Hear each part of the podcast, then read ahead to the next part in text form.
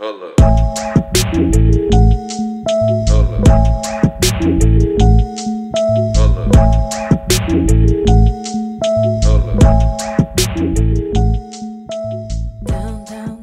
Welcome to You Gon' Listen at 91.5 KUNV. I'm your host, Karen Jean Charles, and I'm here with my two guests, Aaron Lewis and Brianna Green, and we're talking about Black Lives Matter today. So, some context behind the Black Lives Matter movement it's a movement for freedom, liberation, and justice for all black people. When the police were founded, they were used as a slave patrol to catch runaway slaves. Their foundation has been to target black people. Even though they have a new name, for modern day black folks, the police act very much the same. Police brutality against black people has never stopped. Black Lives Matter was founded in 2013 in response to the acquittal of Trayvon Martin's murderer. Since then, the movement has never stopped demanding justice for many black people murdered or brutalized by the police. There has been a resurgence of the movement after George Floyd's murder by the police on May 25, 2020, and has continued its force ever since. So, before we get into the questions, I'd like to remind you that you're listening to You Gon' Listen at 91.5 KUNV. I'm your host, Karen Jean Charles, and I'm here with my two guests, Aaron Lewis and Brianna Green, and we're talking about Black Lives Matter today. So, first of all, thank y'all for coming. Can you tell me uh, and the audience who you are and what your major is and what the Black Lives Matter movement means to you? I'm Erin. Uh, I am an early childhood education major. Um, I actually just finished a semester. We balled out, boys. But but um, uh, the Black Lives Matter movement to me is is personal. You know, as a black woman, it's very important to me. Um, the first time that I really like experienced it firsthand was we had a blackout day. It was a spirit day in my high school, and instead of actually just wearing black, all of us wore like the names of people who had been killed due to police brutality Mm. um, on like the backs of our shirts. And since then, it's just been something that I am very vocal about and very it's very near and dear to my heart. How about you, Brie? Uh, hi, you guys. My name is Brianna. I am currently a psychology major, and um, Black Lives Matter means a lot to me also because I feel like the first time that I experienced it was with the uh, Trayvon Martin shooting. And, uh, you know, it, it was kind of far, but not that far away from me. It was a few hours away. And I was in high school at the time, and we literally, the kids, everybody, we walked out of class. We did a whole walkout, and the um, the newscast came out and you know reported on it and everything. And I feel like ever since then, I've just been a member of that community from here on out because it was so close and so personal, and he was close to my age as well. Mm. So that really hit me close to home for sure. Damn, I like y'all high schools because y'all were activists in high school. In my high school, I was the only black person. Wow. And what? I'm not the only one, but one of a handful. so usually I would be the only one in the class, and it'd be so weird that people weren't reacting the way our family was reacting. Like you would go online and you would um you would hear about the injustice, but then you would come to school, people are talking about video games, or talking Mm. about what they did over the weekend, it doesn't affect them. Mm-mm. But it's been It's affecting us. Two different worlds, honestly. It's been affecting us for a long time. yeah. So, what was your reaction to the resurgence of the Black Lives Matter movement in May? you know, I so okay, obviously like I was upset at the Mhm. circumstances. I was very upset um that that is why it had to be the case, but it was also like for me seeing the amount of people who were like a part of the movement who wanted uh, those black lives to like those people to be heard who are just who aren't in the community but are also just like who are in the community it was nice to see that like solidarity Right? Right. um, but it was frustrating given the circumstances and given the year that we're in. Um, it just feels like there's been so much going on. It just felt like there was just one more thing we just had to add to Mhm. the year and in, in the worst way possible. Um, but I also like that it also brought awareness to other situations that were going on that you hadn't heard too much about, which was really important as well. hmm Yeah, I have to agree. I like that um that a lot of people in walks of life we did come together and we supported and uplifted each other.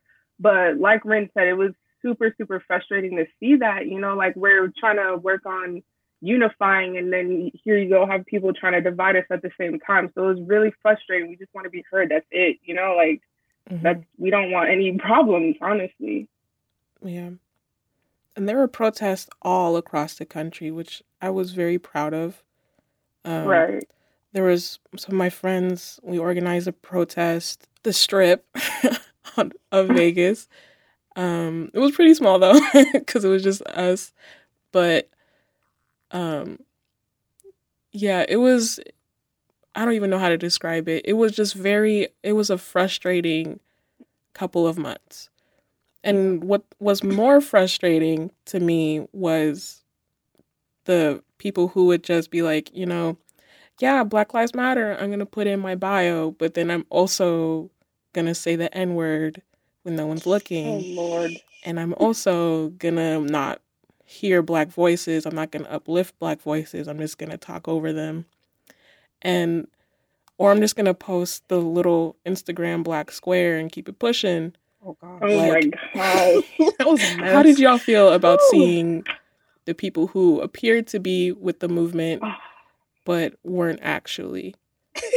Man, when I tell you it was an eye opener, and I, I I'm having a brain fart right now, but there's a term. It's like something activism. Like I forgot what it is. I see it on Twitter all the time. It's when you like in the public, you're you know pretending to be an activist and whatnot, Mhm. whatnot, but behind closed doors, you're not for the cause at all. Mm. And I feel like that's what a lot of people were doing, you know, because it, it, it was super divided. You were either with the cause or you were against it. And clearly people wanted to be with it to avoid any type of backlash or, you know, upset or anything like that. So I feel like people put the black squares up on Instagram just to be like, okay, I have black friends and they're probably watching. Let me just post this right quick or let me throw this in my bio to show that I'm for the people, but I'm a, you know, when behind closed doors, I'm saying the N word when Mm. nobody's here. And it's just like you can't you can't be on both ride the fence. You know what I'm saying? It's Mhm. either one or the other. If you're gonna be an activist, be an activist in public and also behind closed doors as well. So it was Mm. It was frustrating to see that going on and it's obviously still going on, you know, but oh child, I don't, I don't know. I I think for me, and I remember telling you guys this when it happened, it was the uncropped black square. Oh my God. It was like, oh, so you Oh. really just took somebody else's black square and just posted it like we weren't gonna notice?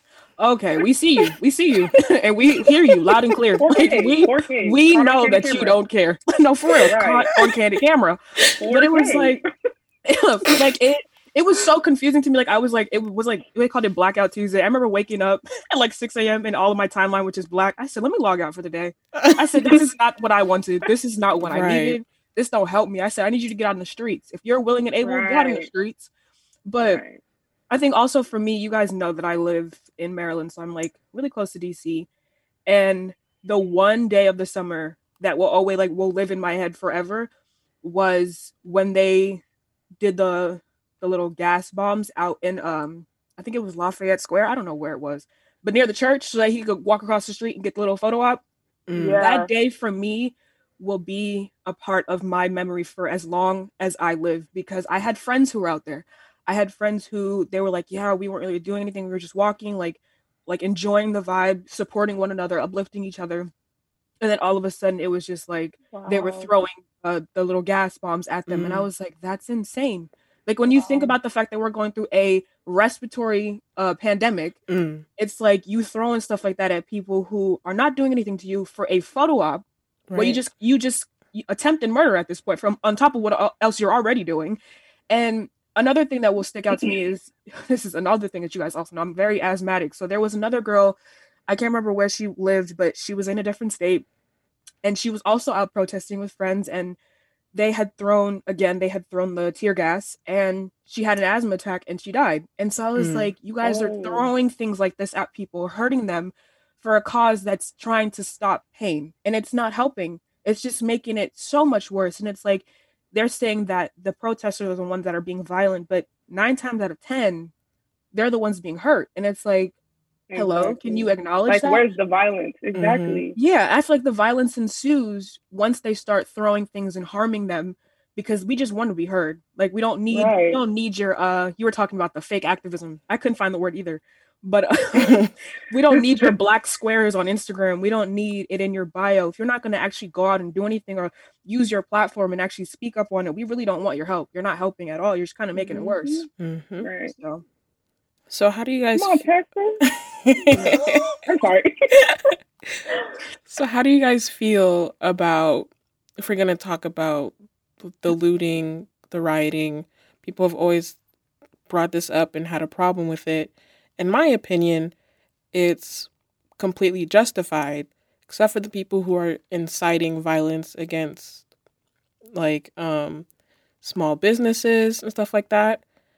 But even so, it can be replaced. People have insurance, Mhm. but if we take into account what has been stolen from black people for generations, a target does not matter.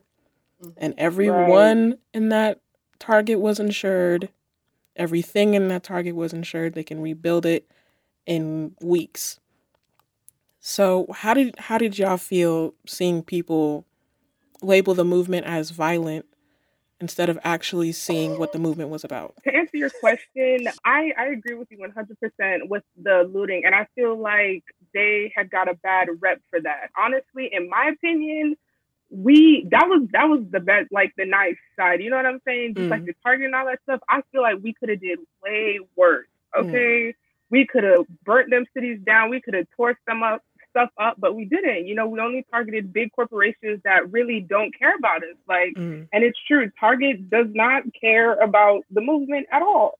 And mm, I do feel bad for the people that, you know, obviously do get hurt during the lootings, like the employees and things like that, because it's not their fault. They're literally they're just doing their job. There's nothing they can do.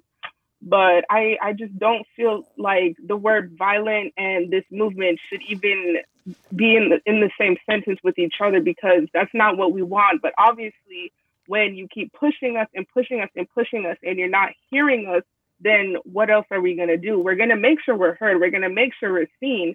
And I'm glad that um, it was, like you said, it wasn't uh, targeted towards small businesses. It wasn't targeted towards, you know, residences and things like that. It was towards big corporations because we know that they also are the problem. These people are funding like the president and things like that. They don't care for the movement at all. So I was all for it at the end of the day, honestly. But it, it, it's 50 50 with everybody. So, Ren, did you have anything to add to that? Um, so the first thing that I want to say is if you go back if you go back and look at my Twitter, when the police station started burning, you're gonna be like, oh my gosh, she's crazy. I was sitting there like, yes, burn it to the ground. But I was like, maybe not say that. I don't know if anybody's in the building, but you know, burn the building down. Don't hurt anybody, but burn the building down. The FBI was watching that night. They were. I was gonna wake up in Guantanamo Bay for saying that. But but at the same time, like talking about Target, like even the guy, I, I think the CEO of Target or somewhere said that they didn't really care. They're like, this Mm. is more important Yes, than what's yes. going on in the building. But then I also take it from the standpoint of, okay, we saw that the looting was happening at the very beginning, but then the continued looting that had nothing to do with the Black Lives Matter movement. And like Mm. When you when you look at the people who were starting the looting situation, it's like, okay, none of those people look like me. And I hate to say that, Mhm. but it's like Mhm. even people, even I saw even white people on Twitter saying they were like, okay, all of these people that are beginning the like the process of looting, and like and this is weeks after. This isn't like the very beginning. Mhm. This is like after. They're like all these people who are starting the looting, they don't look like they're part of the protest. They don't look Mhm. like they really care about what's going on. And you know, I say that people that look like me, but you know, it could have been anybody. It really could have been people who look like me, and I will I, I'll stand by that because I know sometimes, like when you you you'll see something that looks like, oh, okay, this is this is cool, and then you be like, oh, okay, I can do looting while they're doing this because nobody's gonna notice, and that's terrible. And like I said, Right. anybody can have that mindset. I don't think it has to be just um, you know, non-black people. I think that anybody who is like in a, who has a negative mindset and is using what's going on to like boost that negative mindset or those negative vibes can do whatever they want to. And for me, it just it only makes the situation look bad. Like it only makes people think that the Black Lives Matter movement is violent, that anybody Mhm. involved wants to hurt people, and that's not the case. Like a whole movement built around stopping the unnecessary killing of black people. Why would we want to hurt other people? Like I just don't understand the, the thought process behind that one. And and it, it was nice to see those people who were not a part of the black community who were like, okay, it doesn't look like it's only black people who are doing the looting. Like you have to now take a step back and realize, oh, this is just people who saw us out in the street and took advantage of that.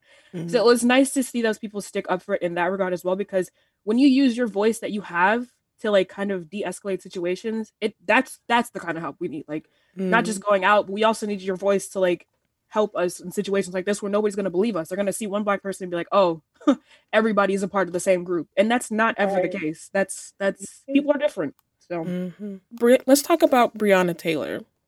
A black woman murdered by police in her home while sleeping has, of this podcast recording, been denied justice by the legal system after months and months of protests demanding it in her name. I personally am angry and exhausted.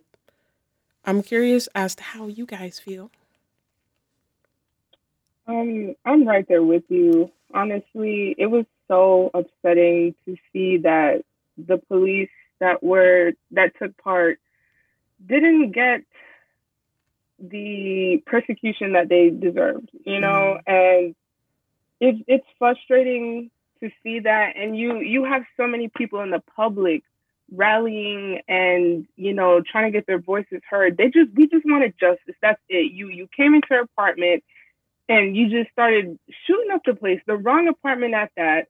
And Mm. we know what really what really like blew me the most is that the fact that the neighbor got more justice than Breonna.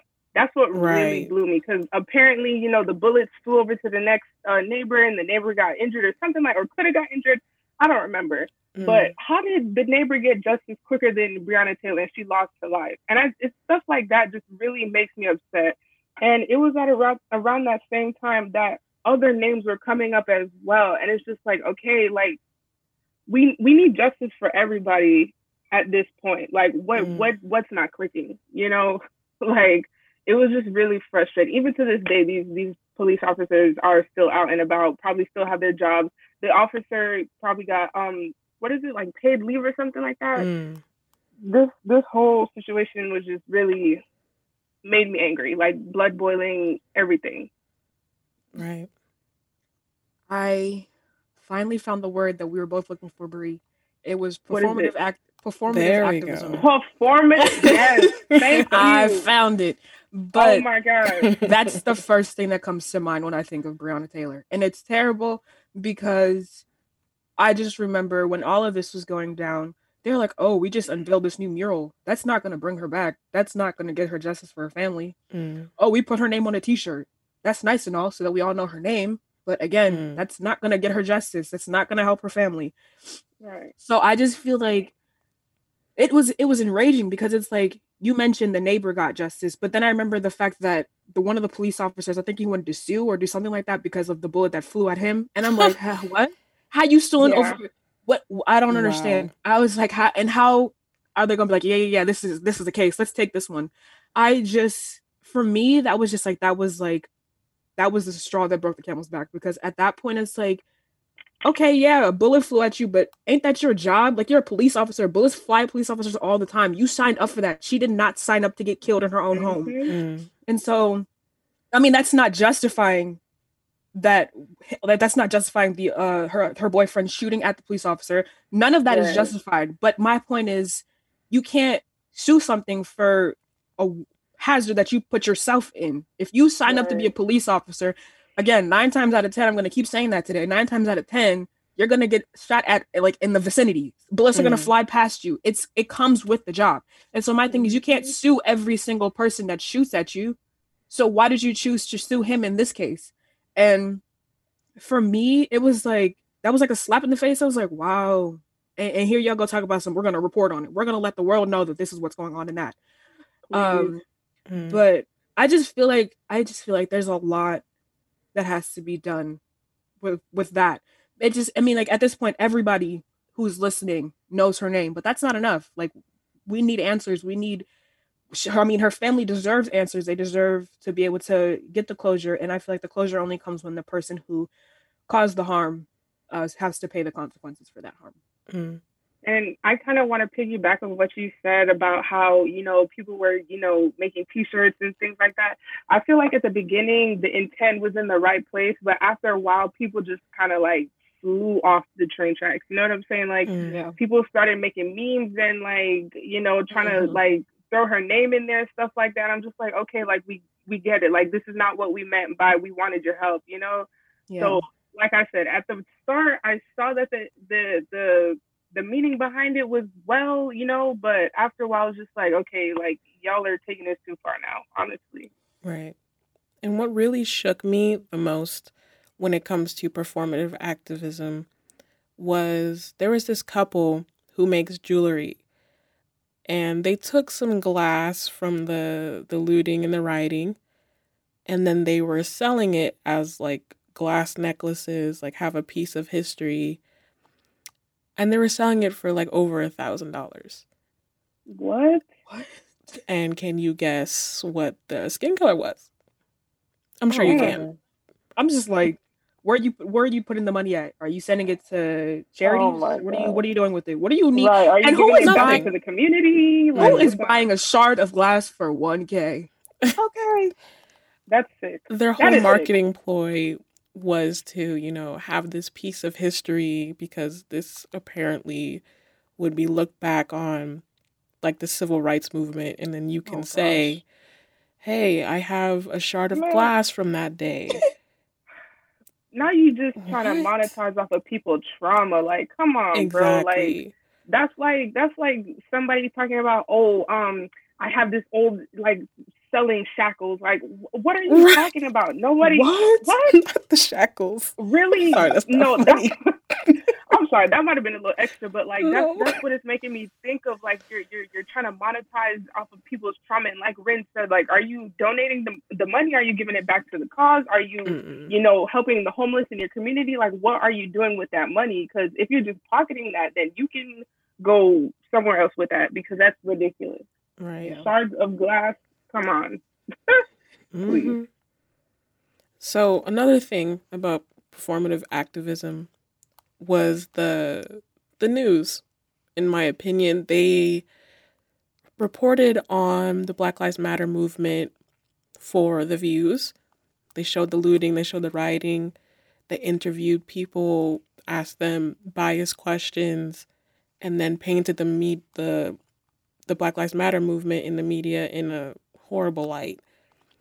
And as of today, Portland has been protesting for over 200 days for the Black Lives Matter movement, and no one has said anything on the news. And I just think, what do you guys think about that? I'll let you guys go first. It's crazy to me. Um, yeah. Uh, I feel like if it weren't for social media apps like Twitter, I would have no clue about what's going on in other parts of the world or even in the country right now or even up the road for me because I really do feel like the media it's I don't know how to say it, but the media is like it's very it goes very fast. You know, one day Mhm. it's this story, the next day it's another, the next it's another. The media So cycle. and and that's huh? the media cycle. Right, right, right. And that's just how it's been all the time. They never really sit and talk about one story for too long.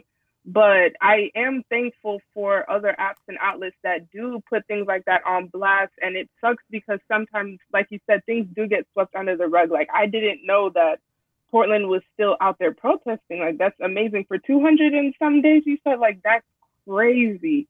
That's Mhm. crazy. And I haven't heard the news talk about Black Lives Matter at all. I know they were talking about it like during the height of the pandemic and stuff like that. But after that, uh, you know, things started to die down. And I really do feel like once it's out of sight, it's out of mind. Mm. And I feel like that's also what's going on too. You know, people aren't seeing it on the news anymore. They're not hearing about it anymore. So it's just like, okay, you know, it's done now. Like everybody's cool. We're happy go lucky again. But it's like, no, there's people still out in the streets being active and trying to get their vo- their voice heard. Mm. I think for me, that says a lot about Portland. the Right. fact that they have been able to Right. be like have been one of the only cities to you know really vocalize for this long. Um, that says a lot, and you have to applaud those people because it's starting to get cold. I know it'd be cold up there, um, and I know that when it gets cold, you're like, okay, I don't really want to. I'm I'm done with that. I'm done. No, but they still But they right, they're still going strong, and that's you know that's really commendable. And I and I have I heard about it um up to a few weeks ago, but I didn't know that they were still because nobody talks about it. like Bree said nobody really brings it up. Mm. um i do agree though that the media was painting a picture that would get them views. Um and i don't i don't i don't know. It's just like y'all and it, and it i feel like it goes both ways. They were painting a picture that was negative but then there was also like certain channels that would paint a picture that was positive. But then it's like okay you paint this positive picture but what have you done? Mm. have Right. you stepped out the studio when you're off? Have you have you gone out and made your voice heard? Like reporting on it doesn't it does not equal um you know supporting the movement so you can say all these things that are scripted but at the end of the day i mean that doesn't really help um and i also i also think that um in total they were all portraying the looting as something um they i feel like they should have portrayed that as its own entity i feel like they shouldn't have Mm. tried to put it in under the same headline, which is what a lot of them I had noticed that were doing. Like it would start off as okay, so this is what's going on with the the protests, and then boom, okay, so as you can see, the places over here are boarded up just in case anybody wants to start looting. And I'm like, wow, you just had to get that in there. Like, wow, you just it, it went from a Mhm. positive thing to yeah, people have been out all day in the heat, um, chanting and singing and cheering and all that stuff, and then boom, if we look over here, there's wooden uh wooden boards on the windows, and that for me was like, what? How do you go? How do you shift that fast? Like now people are gonna be scared. Like they're gonna be like, okay, here we go again, another night of fires everywhere. And it's like, that's not the goal. That's not it. Right. So, a lot of people are noticing that the youth is a different breed. We organize over social media, we raise awareness on issues that wouldn't have been talked about otherwise. We pressure our public figures to step up to the plate or we kick them to the curb. Is there a revolution coming for the youth? Are we ready for it? And if we're not, what can we do to get ready for it? Listen. I hope so. I really hope so. yes. I'm laughing. That's not a funny question. But I'm laughing because I'm like, I'm just remembering conversations that we've had, like personal conversations, and I'm like, front lines. You know, Mm. ask me I'd be on the front lines. but um I definitely feel like at the hands of the youth, a revolution is definitely coming. Revolution imminent.